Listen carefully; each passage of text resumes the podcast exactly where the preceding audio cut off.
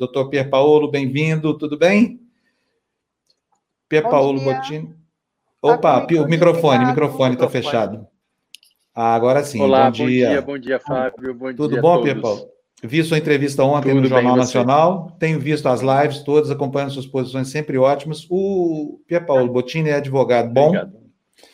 E eu pedi para a nossa produção convidá-lo, porque para que ele possa nos situar em relação ao status jurídico da crise institucional brasileira. O que está acontecendo no campo jurídico? Por quê?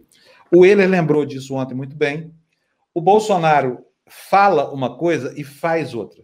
Então, ele ameaça todo mundo, diz que vai fechar, que não vai cumprir o ordem do Supremo, porra, acabou, cacete, não sei o que mais, fala um monte de palavrão, aí vai lá feito um cordeirinho e entra com a HC. Tudo bem que pede a exorbitância do ministro da Justiça assinar a petição inicial de uma ação em favor do Weintraub, caracterizando assim uma atuação de governo. A situação penal de um louco como esse Weintraub virou assunto do governo brasileiro de interesse do contribuinte, de interesse do cidadão que forma a nação por trás do Estado.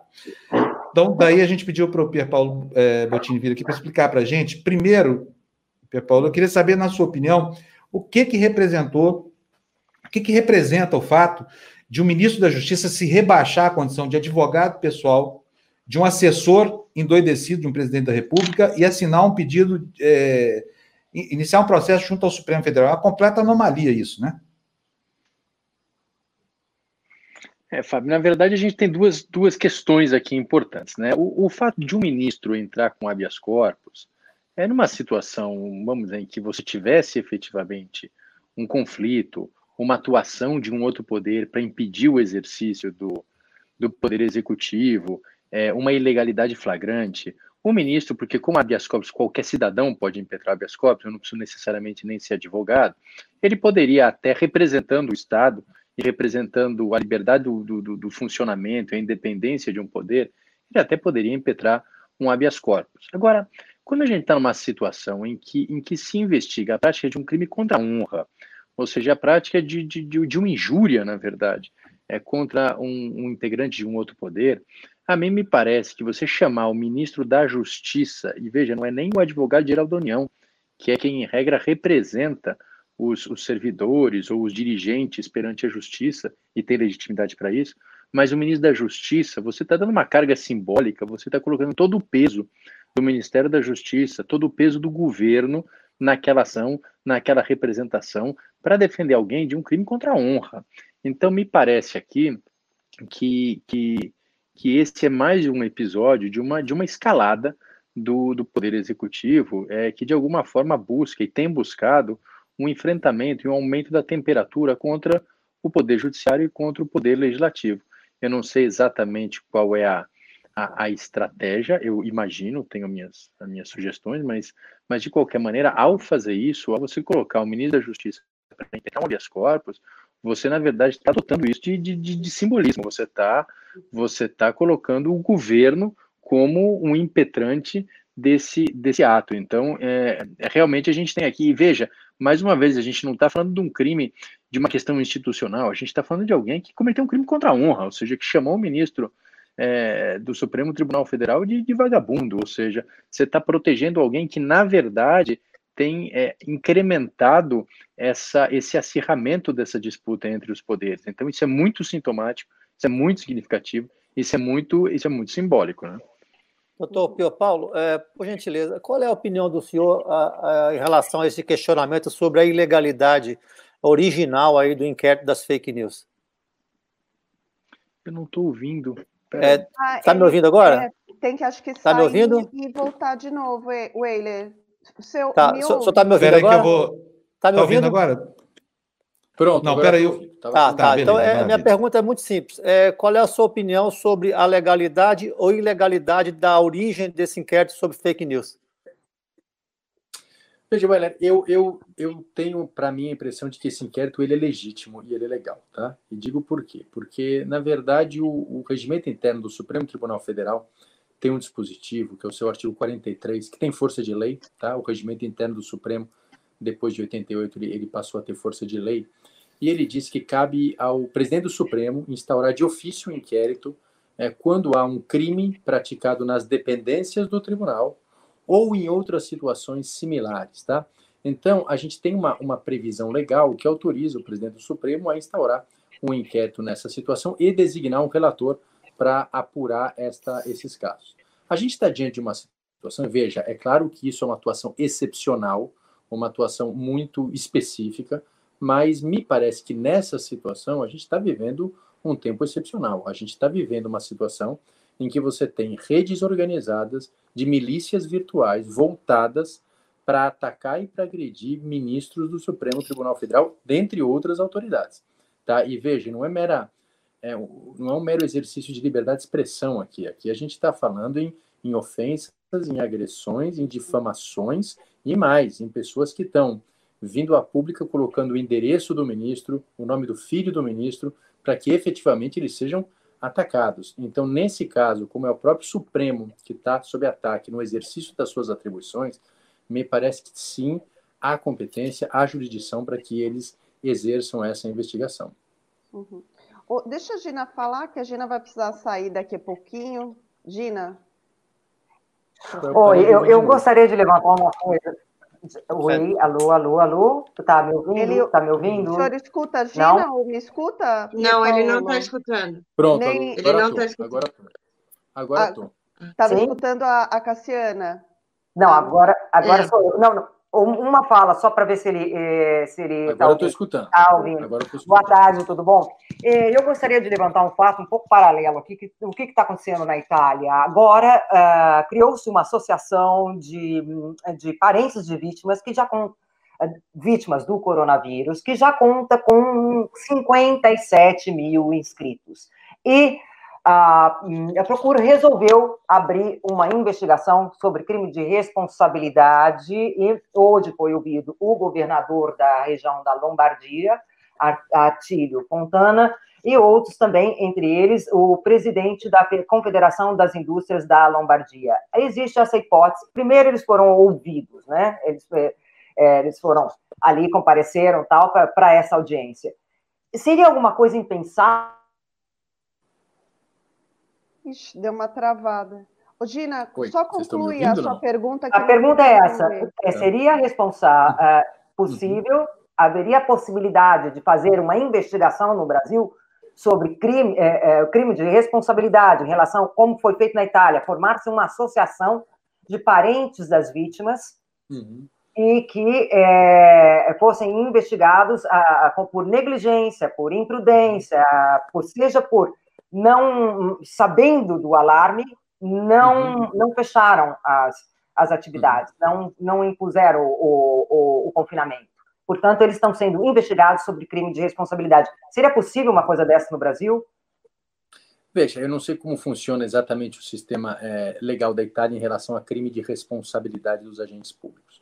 No Brasil, isso seria possível se a gente efetivamente tivesse uma legislação ou uma regra específica dizendo, veja, o poder legislativo vindo a público e dizendo, olha, tem aqui uma lei, é, o lockdown é necessário para enfrentar a, a pandemia e todos os agentes públicos devem respeitá-la. Na medida em que não existe esse, esse ato normativo e complementar, e por mais que a gente defenda a sua existência, mas ele, ele não existe, é, eu não acredito que a gente possa responsabilizar um agente público é, por ato atentatório a alguma coisa quando efetivamente não existe uma regra, uma determinação legal para que ele atue nesse sentido. Eu acho que a gente padece de uma omissão aqui, não só do Poder Executivo, mas de uma série de outros agentes públicos que impedem, na verdade, que a gente tome uma postura mais responsável em relação a essa pandemia. Então, na medida em que o Poder Legislativo também não atua também não determina o lockdown, até por conta de uma série de interesses econômicos que pautam a atividade do Poder Legislativo, é, a gente vai ter dificuldade para imputar esse crime de responsabilidade. Tem, tem uma série de outros aqui, por outras condutas e outras atividades que poderiam ser tomadas, mas eu acho difícil uma, uma responsabilização por crime de responsabilidade quando você não tem um anteparo legal, quando você não tem uma determinação legal expressa para que o presidente tome essa ou aquela postura. Então, na medida em que ele tem a, as opções, ele, por tomar uma opção ou outra opção, por mais irresponsável que seja, por mais contrária a todas as determinações sanitárias que existam, eu não sei se é possível, por essa conduta, um crime de responsabilidade. É, doutor Pier Paulo, o senhor ouve? Ouve? Acho que ele não ouve, né? não. né? Ele Juliana, não... eu não estou te ouvindo. Ouve? Pergunta, Milton. Agora ah, ouve? Agora ouve? sim. Agora sim. Tá. Sim. Eu, vou, eu vou fazer uma pergunta aqui, que é do nosso telespectador, que é o André, André Castro. Antes, só um comentário. O senhor, quando veio aqui, acho que umas quatro semanas já, né? Mais ou menos, uhum. foi entrevistado lá no 40 Minutos, é, comentou há um mês atrás que nós tínhamos que ficar de olho no Aras, né? Que tudo ia uhum. depender muito sobre o comportamento dele. Aliás, eu até ressalto que foi a primeira vez que eu vi um analista é, da sua área falando da importância do Aras, né? Então, o senhor uhum. abriu aqui os nossos olhos, dando direcionamento para onde o jogo tenderia a ir, né? Uhum. Aí o, o André diz o seguinte: o Bolsonaro pode vir a público e sinalizar uma vaga para o Aras? Isso não configura crime prometer vantagem para servidor público? porque de fato ficou muito uhum. estranho, né? Essa, o uhum. posicionamento dele ontem em defesa do Ara, sugerir que ele, que ele preferencialmente pode ir é, para o STF. E outra coisa, ele teve um encontro com o Aras, né? É, eu não estou fazendo nenhuma especulação, uhum. Quer dizer, eu, eu, eu, não estou fazendo nenhuma afirmação, é uma uhum. especulação, a gente não sabe, afinal uhum. de contas, o que pode ser negociado nesses encontros, mas houve mesmo antes dessa atuação da Polícia Federal nessa semana, que, por sinal, Carla Zambelli já sabia e havia declarado uhum. numa rádio gaúcha, não é isso mesmo? Uhum. Então, como é possível é, essa, essa conjuntura ser legal? Uhum. Por, aliás, e por que, que a Carla Zambelli será que não questionou o Bolsonaro, né? ela se empenhou tanto em destruir a reputação do Moro neste momento, né, dizendo que ele tinha pedido cargo e tudo mais. Fica aí para a gente pensar, mas eu gostaria de saber uhum. qual que é a questão legal, junto com a pergunta aqui do André, né, se se configura crime isso.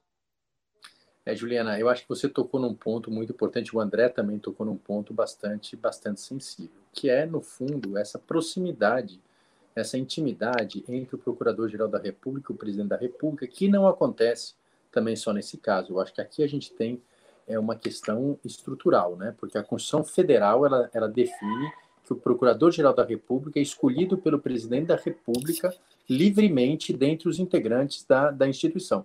Então ele pode escolher exatamente quem ele quiser.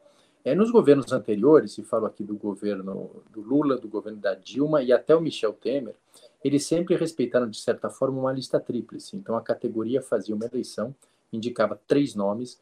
É, o Lula e a Dilma sempre escolheram o primeiro nome, o Michel Temer não escolheu o primeiro nome, mas ainda é, respeitou essa lista tríplice, que não é prevista na legislação, tá? mas eles respeitaram até para garantir uma certa independência estrutural, uma certa autonomia da Procuradoria-Geral da República.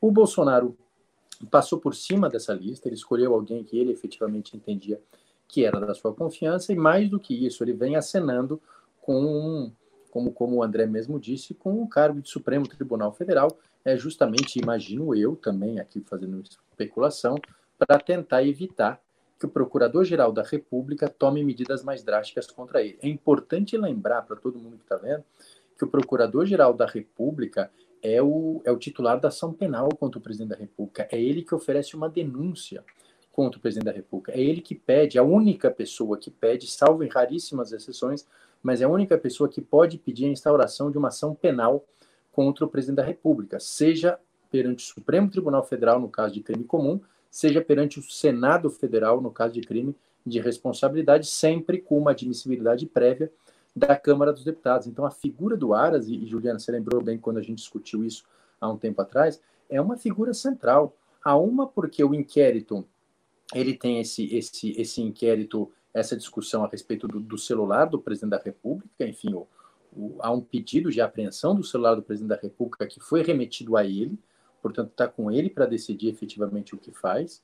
E, em segundo lugar, porque esse inquérito das fake news, ainda que seja conduzido pelo Supremo Tribunal Federal, ao fim e ao cabo, quem vai decidir se alguém vai ser denunciado ou não nesse caso, a não ser que se trate de crime contra a honra, mas em todas as outras situações, é o Ministério Público. Então, de alguma forma, o, o Aras ele tem, uma, ele tem um, um protagonismo, aí um papel central. É preciso acompanhar de muito perto para saber se efetivamente ele vai garantir a independência institucional. Isso não significa ser contra ou a favor de ninguém, mas agir dentro da lei, ou se ele vai, é, de alguma forma, pagar um preço pelo cargo que ele que ele ocupa. Continuo dizendo, prefiro aqui dar meu voto de confiança, prefiro esperar que ele vá agir de maneira institucional, mas é, volto a dizer, a, a, imprensa, os meios de comunicação, eles precisam olhar de muito perto a atuação da Procuradoria Geral da República. É, doutor Paulo, uh, Milton, agora eu muito... que não estou te ouvindo. Tem que, ah. tem, que fazer, tem que fazer o círculo, senão não ouve. Bom, então, agora, agora... Pronto, estou ouvindo, obrigado. Bom, então é, é, o seguinte: o senhor deixou muito claro que uh, o prosseguimento, inclusive, uh, dos inquéritos uh, que estão correndo no Supremo Tribunal Federal, assim como os processos em curso ou a serem, a serem iniciados contra o presidente da República, dependem do, da denúncia do Procurador-Geral da República. Uhum. Então, no caso, o, o Aras. Eu queria saber, o senhor, o senhor disse o seguinte: salvo raras exceções. Eu queria uhum. saber quais são essas raras exceções, e, em segundo lugar, se os procuradores federais, que uh, aparentemente discordam da posição do Procurador-Geral da República, podem se manifestar e podem, um, pressionar o Procurador-Geral ou então agir em nome do Procurador-Geral? Uhum, boa pergunta, Milton. Na verdade, essa, essa questão é importante, tá? Em primeiro lugar, a, a competência do Procurador-Geral da República ela é exclusiva, ou seja, ela não pode ela não pode ser suplantada por ninguém quando a gente está falando da prática de crime comum pelo presidente da República. O que, que são crimes comuns? São esses crimes previstos no Código Penal, na legislação penal, que qualquer pessoa pode praticar, inclusive o presidente da República, quando tem relação com o exercício das funções. Tá? Então, eu estou falando aqui de corrupção, eu estou falando aqui de um abuso de, de, de, autoridade, de um abuso de poder, é, de uma obstrução da justiça é, através do exercício das funções de presidente da República. Nesses casos, quem denuncia o presidente da República é necessariamente o Procurador-Geral da República. Quando que não é o Procurador-Geral da República? Em crimes contra a honra, porque aí o ofendido pode ele mesmo entrar na justiça e requerer a condenação criminal do seu ofensor, e, e isso é importante, nos crimes de responsabilidade do presidente da República.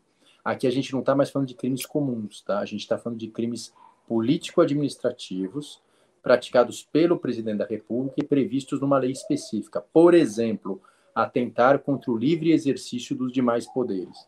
Nesses casos, qualquer pessoa do povo pode denunciar o presidente da República perante a Câmara dos Deputados.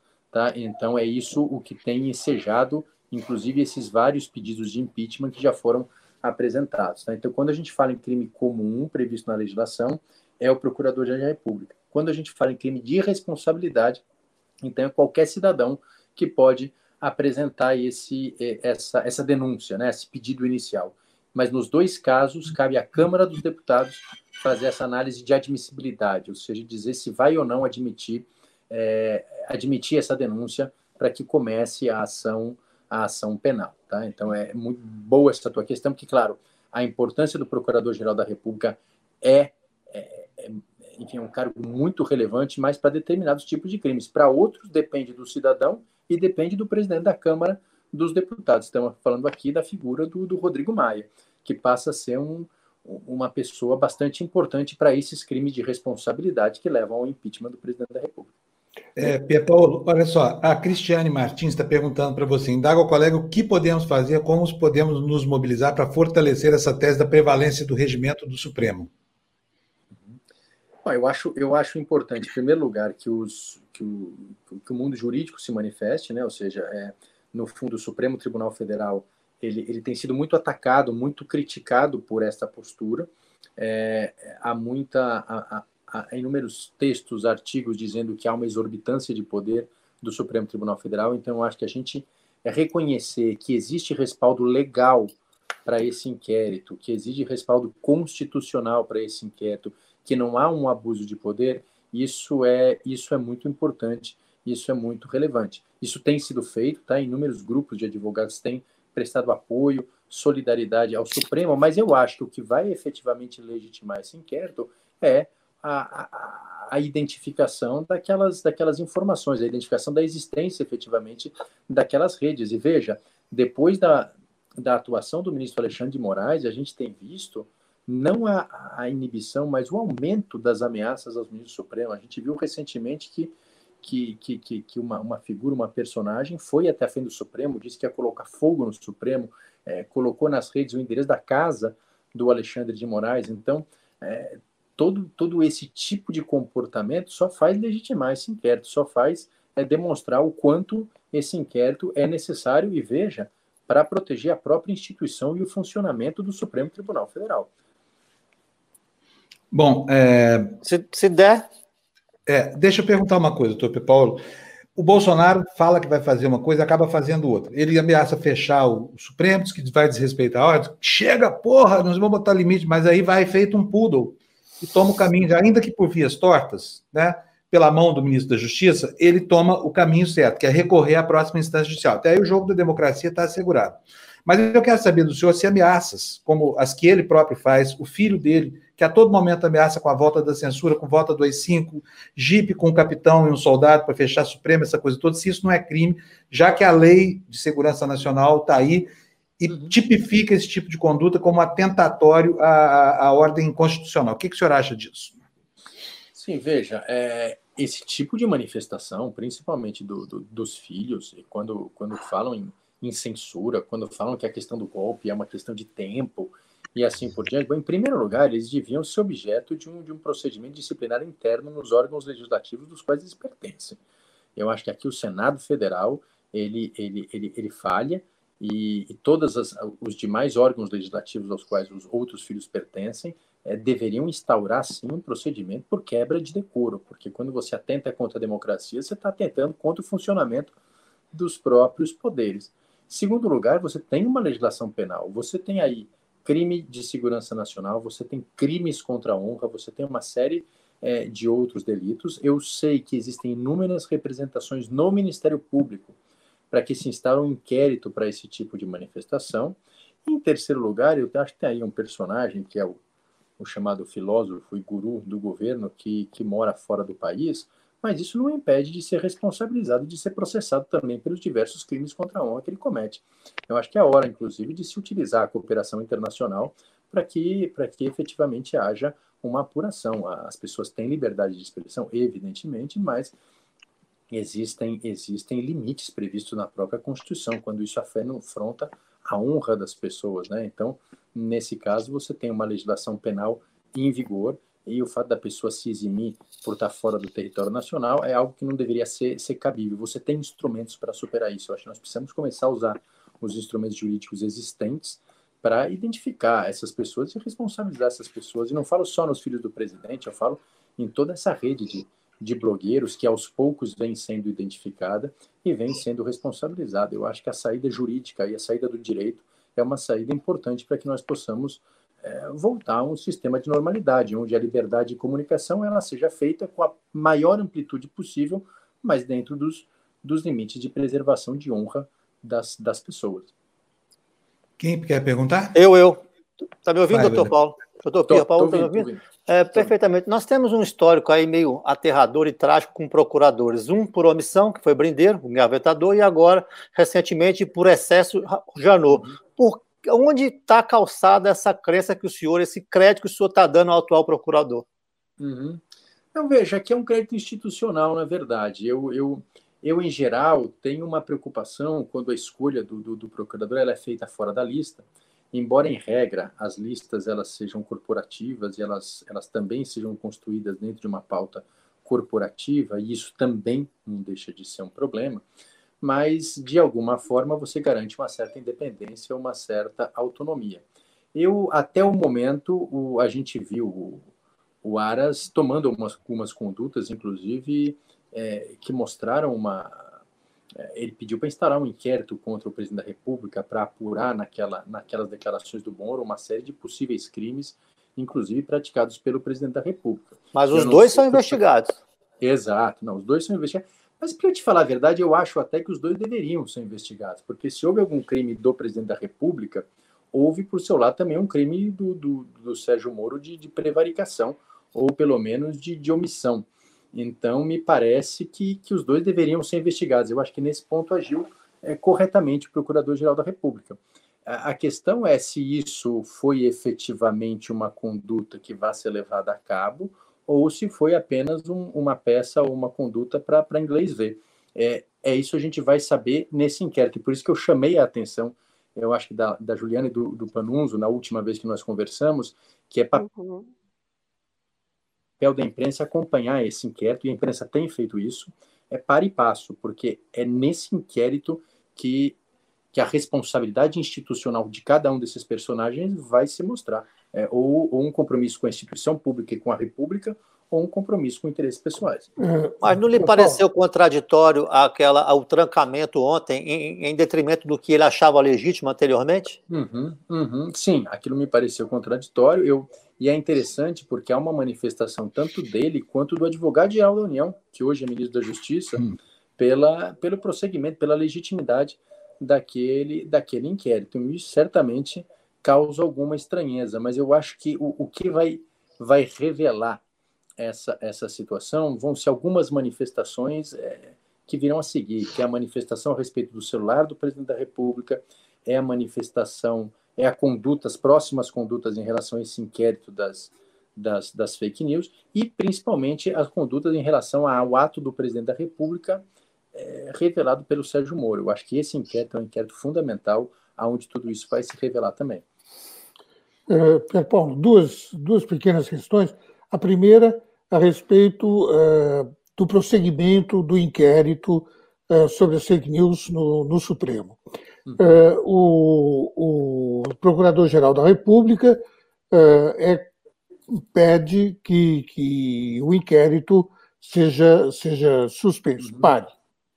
É, primeiro, o, os ministros do Supremo, o Alexandre de Moraes e o, o Supremo devem acatar o, a, a, o que diz o Procurador-Geral da República, obrigatoriamente, e, em segundo lugar, eu acho que eu, eu concordo com, com o, o Weiler, com o Weiler, de ah, que. É, que decepção! Ah, Nosso jurista. Tira o amigo, Weiler. Tira o amigo, Weiler. Eu, eu concordo, eu concordo com meu irmão, o Weiler Diniz, né, é, que é, eu, não, eu não, não confio é, no, absolutamente no, no Procurador-Geral da República atual. Agora, de qualquer, de qualquer maneira, isso tem, não tem nenhuma, nenhuma importância, mas é, é, é para saber é, do porquê é, o seu voto de confiança, além do institucional, na medida em que, após aquela reunião do dia 22, daquela sexta-feira fatídica, né, uhum. É, o Procurador-Geral da República simplesmente não se manifestou a respeito, a não ser agora para pedir, então, que o inquérito seja suspenso. Uhum. Qual a razão? Para qualquer uma... confiança. Eu, eu, concordo com você, mas só, só, só antes, a sua primeira questão, se o, se o Supremo Tribunal Federal deve ou não acatar o que o Procurador-Geral da República pede, nesse inquérito, não. Tá? Como não acatou, por exemplo, quando Procurador-Geral da República foi contrário a essas buscas e apreensões, ele, ele se manifestou contrariamente aos autos, e o, e o ministro Alexandre de Moraes ainda assim determinou a busca e apreensão, até porque o Código de Processo Penal autoriza essa busca e apreensão de ofício. Então, não, não há vinculação, o Supremo Tribunal Federal não precisa se pautar pela manifestação do, do Procurador-Geral da República nesse, nesse caso específico. Tá? Segundo lugar, sobre a manifestação, eu, eu na verdade tenho uma eu não acho que a autoridade pública ela tenha que se manifestar de público em relação a determinadas situações. Eu acho que ela tem que se manifestar nos autos e na, e na peça que ela faz. Eu, eu não gosto muito de Procurador-Geral da República, como já aconteceu no país, é, dando coletiva de imprensa, dando, dando declarações públicas, porque eu acho que isso, de certa forma, e ainda mais logo quando o fato acontece, porque eventualmente ele, ele pode, inclusive, acabar se pautando por uma opinião pública, e se pautar por uma opinião pública nem sempre significa e garante uma atuação institucional e dentro da legalidade. E a gente já viu recentemente como condutas pautadas em opiniões públicas ou publicadas, é, de certa forma, acabaram levando a grandes, a grandes injustiças. Então, eu não acho que o problema do Procurador da República seja a falta de se manifestar, mas sim a falta de atuação institucional. Eu acho que mas naquele nem... momento ele pediu a instauração é, de um inquérito. Agora, vamos precisar avaliar se ele vai continuar ou dar continuidade a essas, a essas investigações, se ele vai efetivamente é, seguir adiante com seriedade para identificar efetivamente se houve qualquer tipo de ato de obstrução de justiça ou de advocacia administrativa no caso da, das investigações ou da troca de comando da Polícia Federal. Ele é, não deveria pedir, uh, entrar com uma denúncia uh, no fato, por exemplo, de que naquela reunião o uh, capitão Bolsonaro lançou um, um, um, não foi um apelo, foi um, mais do que mais do que um apelo em prol da, da do armamento da, da, da população uh, para, segundo ele, para atirar em uh, governadores e, e, prefeitos. Isso, se isso não, não, é, não é crime de responsabilidade que merece uma denúncia, eu não entendi nada até agora. Não, Milton, você tem toda a razão, mas esse crime de responsabilidade, eu volto a dizer, aqui a competência e a legitimidade para denunciar é, é, de qualquer cidadão e essa denúncia foi feita, se eu não me engano. Tá? Agora, a, o personagem principal nesse caso é o Rodrigo Maia. Tá? E efetivamente, quem autoriza ou não esse processamento, é, a gente está falando aqui de um crime de responsabilidade, portanto, de cunho político, aí cabe à Câmara dos Deputados. Se eu não me engano, já existe denúncia, não do Procurador-Geral da República, mas de uma série de cidadãos, de uma série de partidos políticos, que já foi apresentada à autoridade competente, que é o Rodrigo Maia. Aqui eu acho que o segundo personagem importante da gente olhar com cuidado é justamente o Rodrigo Maia. O Rodrigo Maia é um personagem que ele oscila ali entre o centrão e uma agenda própria, é, e é alguém que tem uma carta, um trunfo na manga, que são justamente essas essas denúncias, ou seja, o que, que ele vai fazer com essas denúncias. Mas eu concordo com você e essa denúncia já existe, independente do Procurador-Geral da República. Agora. Doutor Paulo, deixa, Oi, desculpa atrapalhar, mas é o seguinte: eu gostaria de saber, é uma dúvida que assiste a muita gente aqui, eu vou falar em nome deles. É o seguinte: não existe obrigação de fazer? No caso, por exemplo, do Rodrigo Maia, é, eu sei que, eu, que ele faz juízo político, que não é juízo criminal. Uhum. Mas no caso do procurador, é juízo de acusação. Então, ele não uhum. tem a obrigação de fazer? Ou seja, Existe prevaricação para não apresentação de denúncias? Se o Rodrigo Maia uhum. fala sentadão em cima dos processos, está prevaricando? E o Procurador-Geral da República? Uhum. Uhum. Veja, se eles entenderem, vamos lá, o Rodrigo Maia, a obrigação de fazer dele é de, de determinar esse processamento, tá? A grande questão é que não existe um prazo previsto na legislação. Então, então ele vai, e em geral os presidentes da Câmara dos Deputados, eles, eles usam essa, é, esse prazo, essa ausência de prazo, justamente para fazer um, um, jogo político, né? É, e aí, vamos mais uma vez, a gente está falando numa decisão que é eminentemente política e cabe aí ao Congresso Nacional pressionar ou não pressionar o seu presidente. Do lado do Procurador-Geral da República, se efetivamente existirem indícios e ele entender que existam indícios é, que exijam a denúncia pela prática de um crime comum, tá? um crime comum relacionado ao exercício da presidência da República e ele não oferecer denúncia, sem dúvida alguma, ele vai estar prevaricando. Se ele fizer isso para proteger o endereço de alguém ou para proteger o seu próprio interesse, ele vai estar prevaricando, sem dúvida alguma. Tá, mas são espectros e são feixes de competência diferentes, tá? Uma tá. pergunta, ele me ouve? Será? Estou ouvindo. Estou ouvindo. Tá ouvindo? Claro. É, pelo cenário de agora, Pier Paolo, é impeachment ou golpe? O que está mais quente aí?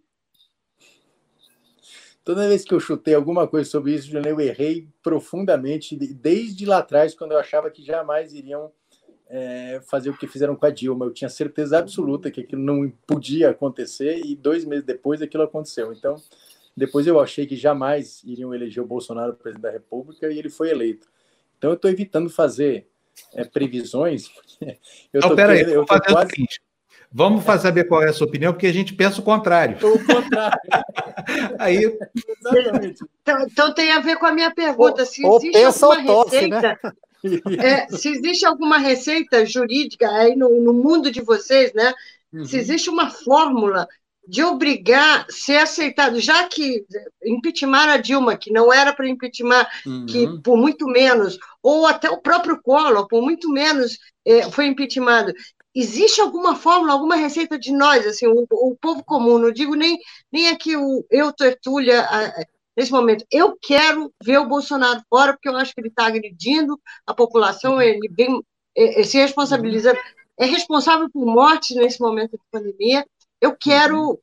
É, é, eu entendo que ele, ele esteja cometendo vários crimes, né? Uhum. Pelo menos muito mais de que outros presidentes meus forem impeachmentados. Existe alguma fórmula jurídica, existe algum jeito de obrigar, por exemplo, esse personagem, o Maia, a sair do muro uhum.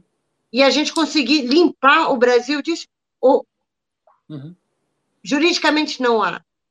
Não, juridicamente, veja, você a única, a única coisa que você tem do ponto de vista jurídico, claro que você, você pode, é, é você pode, enfim, se, se, se, o Maia, vamos lá, estiver claramente segurando aquilo para proteger o interesse pessoal, seria possível até representar contra o presidente da Câmara pela suposta prática de prevaricação. Mas aí a gente entra num ciclo vicioso, porque quem teria competência para entrar com essa denúncia contra ele é o próprio Procurador-Geral da República. Então, então perceba que a gente também tem um sistema que procura blindar é, o presidente da República, né, e justamente eu acho que isso é, uma, é uma, até uma decorrência do próprio presidencialismo, blindar o presidente da República dessas situações e deixar a cargo do ente político a decisão da abertura ou não do processo de impeachment. Então, na verdade, por mais que a gente possa ter instrumentos jurídicos, o decisivo aqui é é uma, é uma movimentação política. Aqui, o decisivo aqui é que o parlamento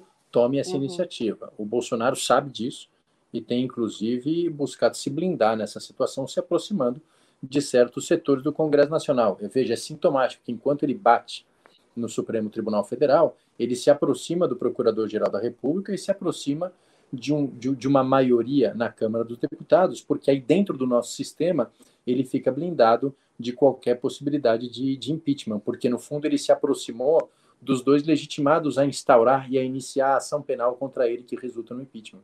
Então, nenhum desses movimentos me parece também tão errático assim. Eles me parecem absolutamente estratégicos. Ele briga uhum. com todo mundo, menos com aqueles que podem efetivamente iniciar e desencadear esse processo de impeachment. Uh, Eu acho que a gente tem que fazer essa leitura para até para perceber que, que, no fundo, por mais que a gente acredite que ele é errático, ele faz as coisas, mas ele, ele tem uma estratégia louco, não é, né? muito bem, ele não. Ele é psicopata, talvez, né? mas não louco. Tem nos jornais de hoje a informação de que pode haver troca de informações entre o Supremo, nesse inquérito, as informações desse inquérito do Alexandre de Moraes, e o TSE, que tem hoje lá um desafeto absoluto do, uhum. do presidente Jair Bolsonaro, inimigo, inclusive, no campo ideológico, que é o Barroso, na presidência. Uhum. Então, assim, e ali, ali não depende de denúncia ao Congresso, né? Ali uhum. depende, não depende de nada. O Michel Temer enfrentou essa, essa situação, teve que mudar dois ministros da, da uhum. do, do, do, TSE para assegurar um plenário favorável, que é uma manobra do ponto de vista ético e moral indigente, mas ele conseguiu lá o que ele queria, que era ficar na presidência da República. No caso do Bolsonaro, existe algum, algum risco para ele de vir a ser caçado pelo TSE, que já havia rejeitado esse, esse assunto quando a Patrícia Campos Melo apresentou as primeiras evidências do envolvimento de Bolsonaro e da campanha com fake news?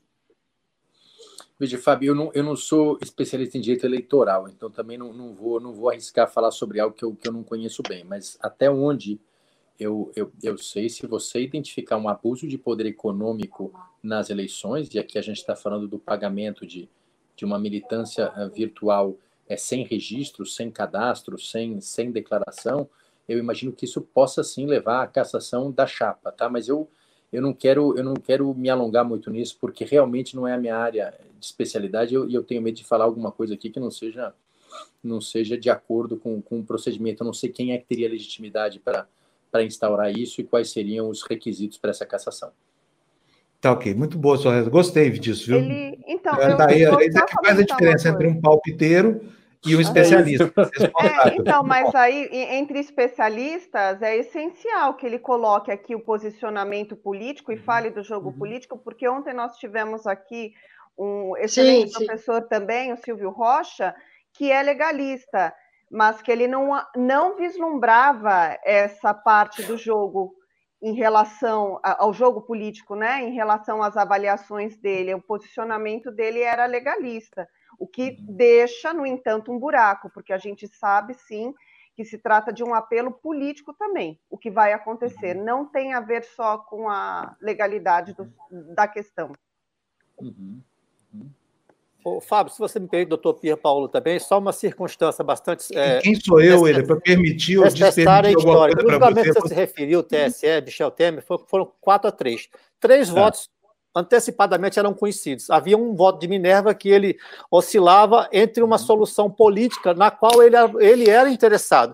Quando essa solução política veio contrária a ele, esse voto foi decisivo para manter o Michel Temer.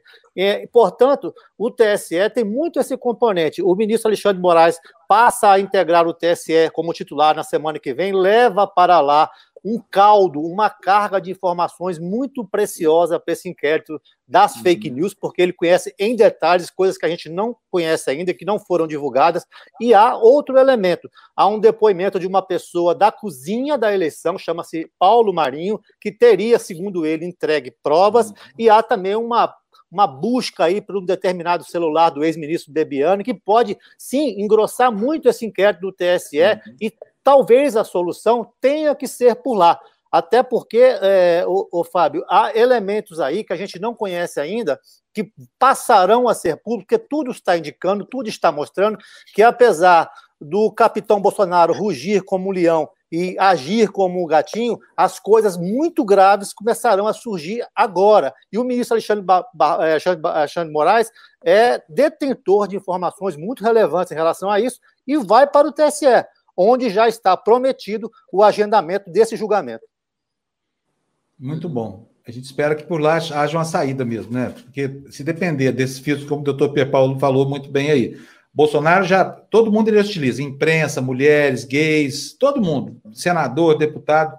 Agora, Procurador-Geral da República bota um bolsominion lá na PGR, né? O catequiza lá, aliás, eu vou falar uma coisa, viu? No plano político a coisa está bem feia. O que o, o presidente do Congresso está fazendo é algo inacreditável, assim, a, a, mans, a, mansidão do comportamento dele, a ausência de reações, mas isso é outro papo, não é, não tem relação com a natureza jurídica, né? Bom, gente, eu acho que eu vou agradecer ao doutor Pierre Paulo. Alguém tem alguma pergunta para ele ainda, para finalizar a entrevista? Não é. Vixe, não, pode não falar, é Blay. Blay não é uma pergunta, Pierre Paulo, mas é um. Eu, que, eu, eu queria que, que você desse um imenso abraço ao seu pai, viu? É, que foi, que foi meu, meu, meu amigo de infância. Nós fizemos o Dante Alighieri durante é, dezenas de, de anos, né? juntos, é, e eu tenho um imenso carinho pelo seu pai. Dê um abraço enorme nele. E olha, ele fez um bom trabalho, viu, Pierre Paulo? Obrigado, Mito. Fico, fico muito feliz e muito até emocionado aqui com a sua manifestação. Levarei, sem dúvida alguma, ele vai ficar muito feliz também. Olha, o dedo tá nervoso aqui bloqueando, bloqueando o gado, mas eu vou. Se você quiser ver o que eu vou mostrar agora, Pia Paulo, fica por aí, porque vale a pena. Tá? Eu queria até comentar assim, ah, sim, fala, essas fala. pessoas elas perderem é, um, um, um, momento desse, que tem uma, um jurista, um cara que é técnico, que pode esclarecer um monte de coisa para a gente, assim, pe pedir para as pessoas que estão aqui conosco, né, assistindo, é, esquece esse povo do Bolsonaro, louco, robôs, é, vamos, vamos concentrar na, nas armas que a gente tem que ter, que é informação para continuar lutando. Esquece essa gente. É, é vamos é prestar atenção. Olha que Só luxo. se o, cara, se o cara tomar uma pancada na cabeça e ficar descerebrado. É, não, mas enquanto, enquanto tem um luxo de convidados é, que podem dar, nos municiar de informações para a gente continuar nessa batalha. Deixa os bolsominions malucos para lá. Cassiano, é. posso só fazer um, uma rápida consideração? Eu, Por eu, favor. Eu, eu, sempre tive exatamente esse seu pensamento. O problema é que eu moro do lado da Paulista, então chega uma hora da tarde e começa a parar o trânsito com buzinaços é, pedindo que as pessoas saiam de casa. Então a gente fica com um problema sonoro aqui para tentar esquecer e ignorar esse tipo de coisa. Mas, mas eu concordo que a gente tem que fazer um esforço grande e focar naquilo que é importante, que é realmente mostrar para as pessoas o, alguns absurdos que estão, alguns não, vários absurdos que estão acontecendo aqui. Se te serve de consolo, não é só aí.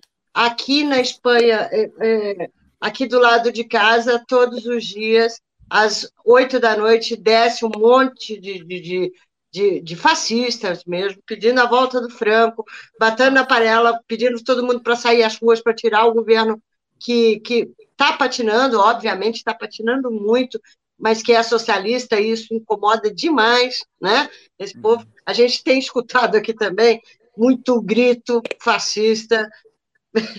Parece que é o mal mundial, infelizmente. É uma pandemia. É o mal né? do mundo hoje. É uma pandemia também. É. Uma pandemia de, de fascismo no mundo. Agora, Pedro Paulo, eu já vou agradecer. Você pode ficar por aí, que acho que você vai gostar do que você vai ver, tá? Cadê ele? Está aqui em cima. aqui. Tá aqui. É o seguinte: o, os desqualificados, os bandidos que estão por trás desses milicianos de aluguel aí, desses mercenários do exército de, de malfeitores aí do Bolsonaro, é, eles são um agente descontrolado da cabeça. É até difícil sustentar isso por quê? Porque o doido é inimputável, né? não sofre consequência dos atos que ele, que ele produz. Só que os doidos que estão ao lado do maluco geral aí, que é o chefe do hospício Bolsonaro, é o nosso. Como é que ele chama lá? O, o, o do alienista? O Simão Bacamarte. Simão Bacamarte. Né? Simão então, o nosso Simão Bacamarte, ele se cercou de uma equipe muito, muito mais doida do que a gente poderia supor, né?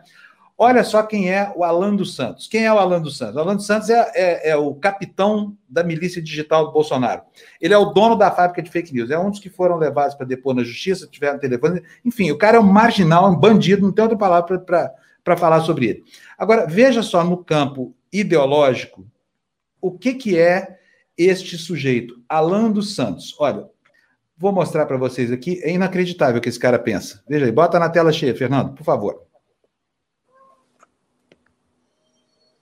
Tá sem som, Fábio? Tá sem som?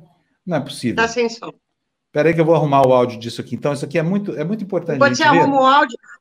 Ó, é. pessoal, não é, é, o pessoal aqui falando assim, ah, mas não pode ignorar. Não é ignorar, é a gente marcar o tempo, hora de brigar com o Bolsonaro e a hora de, de aproveitar as entrevistas que a gente tem, escutar que são armas, armas, a, a, infor, informações verdadeiras são armas para quem está nessa trincheira. Então, não é ignorar o tempo todo, é saber a hora de brigar e saber a hora de escutar, aproveitar quem está aqui do outro lado da tela. Olha, o problema todo é que as armas que esse exército de milicianos aí usam, as armas que eles usam são armas muito fáceis de usar. Elas disparam qualquer tiro. Você não tem que apurar, não tem que respeitar o outro lado, não tem que, que resguardar o embalamento ético. É só inventar alguma coisa e tá, tá resolvido o problema, né? É, é só, só, ser covarde, né, Fábio? Só não, é só, é só, ser mau caráter, é só ser, ser, ser mau caráter. Deixa eu mostrar aqui para vocês o que, que eu quero mostrar. Esse aqui, que você está vendo aí na sua tela, é o Alan dos Santos. Será que eu vou conseguir botar o áudio aqui? Antes de fazer uma bobagem, eu vou, eu vou interromper esse compartilhamento aqui e vou fazer outro. Tá? É muito importante vocês ouvirem isso que ele vai dizer agora para ver se dá para seguir alguém que tenha tão pouco juízo na cabeça quanto esse cara tem. Então vamos lá, agora vai ter áudio, bonitinho. Vou aqui. É tão complicada essa operação aqui, saber que eu sempre me atrapalho. Mas está aí o Alan dos Santos, e agora a gente vai ouvir o que esse infeliz tem a dizer sobre sanidade mental e masturbação. Se vocês fizerem uma pesquisa rápida na internet, vocês verão que. Aumenta o som destruição uh, que, por exemplo, a masturbação causa no intelecto. Tá? Isso, isso são pesquisas feitas. Né? A gente não ouve. Não tá muito ouvindo. baixo. Tem som, mas está baixo. Estou ouvindo baixo, mas estou ouvindo, mas está baixo. Entendeu? Espera aí, então, vamos corrigir isso. Eu volto daqui a pouquinho com isso. Isso aqui é o seguinte: o cara faz um. É, o cara faz um, um, um, ele faz uma peroração aqui em que ele confunde tudo. Olha, ele diz basicamente o seguinte, que a masturbação queima neurônios. Então ele fala para as pessoas: olha, se tem algum problema mental é porque você se masturbou demais. Então ele pode, eu ele acho... pode, então ele pode praticar à vontade, não tem nenhum neurônio. Cara, mesmo. manda então, esse cara vir falar isso aqui na Espanha para uma mulher. Vem, Talvez. vem aqui, fala para uma inclusive, mulher. Pode, inclusive pode praticar em terceiros. É, eu, o problema menage é. Menage a gente. Tempo de pandemia é tempo de menage a moar. Então, deixa eu falar, independentemente, o conteúdo de verdade disso aqui é zero, entendeu? Então, por Sim. isso que eu estou falando, essas armas aí são armas fáceis de usar, você não precisa nem atirar, ela é uma metralhadora giratória. Você produz um fato, você não precisa de um fato acontecendo, sabe? É, é, essa que é a desigualdade. O escrúpulo e a ética impedem os inimigos do Bolsonaro de fazerem o que ele faz. Então, a guerra é desigual. Você, você, você limita assim, é o seguinte, armas muito letais são proibidas até na guerra. Por exemplo, na Palme foi proibido, tá? Eles jogam na palma na opinião pública, é isso que eles fazem. Eles não se importam com nenhuma limitação de natureza moral, ética, nada disso. Então, para eles é muito fácil juntar elementos. E aí você tem uma parcela de 33%, segundo a Carla Jimenez do, do El País. O Brasil, a gente tem que assumir que o Brasil tem um terço da sua população que é fascista. Eu acho que essa é a melhor interpretação das pesquisas, porque houve um, um, um momento agora da história em que ficou muito claro para todo mundo quem é Bolsonaro, o que, que ele está disposto a fazer, por que, que ele está trabalhando. Só não sabe quem é Bolsonaro quem não quer enxergar. Concordam com isso? Não. Paulo, concorda com isso? Que, que todo mundo, você não concorda, não, Milton? Você acha que tem gente que ainda se engana com ele? Não, não, não. Eu acho que não é engano. Eu acho que uh, é um terço da população que pensa como ele, que é como é. ele. Eu acho também, a gente tem que aceitar que, que essa anomalia existe, que ela é. Nós vamos ter que conviver com essa gente aí, que de repente perdeu a vergonha e se apresentou, porque essa gente já existia. Bolsonaro inventou esse exército aí de milicianos, de fanáticos, essa coisa toda, né? E aí nós essa onda está no mundo. É, essa mas onda está no mundo. como a gente viu, os extremistas, pelo próprio comportamento lá daquela senhora é, jovem, né, Sarah Winter, eles vão de um extremo ao outro. Senhora, você chama aquilo de senhora. Então, aquilo faz. Chamar Sarah Winter de você já é um favor a ela. Ela merece é um, todos os palavrões que eles falam. Não, é um extremismo. Como a Ju bem disse, Ju, a mulher é uma terrorista. Você bem é disse é esses dias, são pessoas com problemas psiquiátricos, elas precisam claro. de tratamento psiquiátrico. Fica, então, fica aparecendo ali mesmo. Peraí, calma. Claro. Tem um dado nisso aí. A Sarah Winter publicou uma foto lá do psiquiatra dela. Por quê?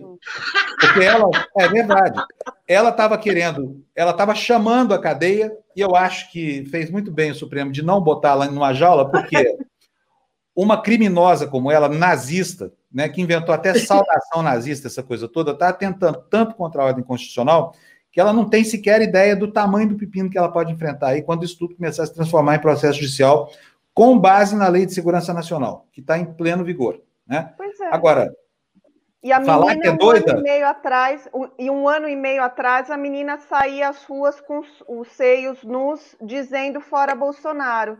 E há, não, alguns não, anos fora antes... Bolsonaro. Ela dizia não, que ia sim, castrar o Bolsonaro. Bolsonaro. era diferente. Ela falava, não, vou cortar ela... o peru do Bolsonaro. Sim, mas eu é, mostrei é, uma ela, outra ela foto. Ela o movimento. Se isso tivesse se viabilizado, ela... ele também não teria como perder o único neurônio que ele tem. Mas será que tem algum neurônio ali? não sei, não. não Só esse movimento ali. de sair ele, ele de protestar foi... Ele foi eleito de fora. Pelo menos um tem. Uma, ele não deve estar tá usando, não deve estar tá usando, porque ele manteve assim. Gente, vamos ouvir a opinião do nosso, do nosso convidado, opinião jurídica sobre esse problema do peru do Bolsonaro.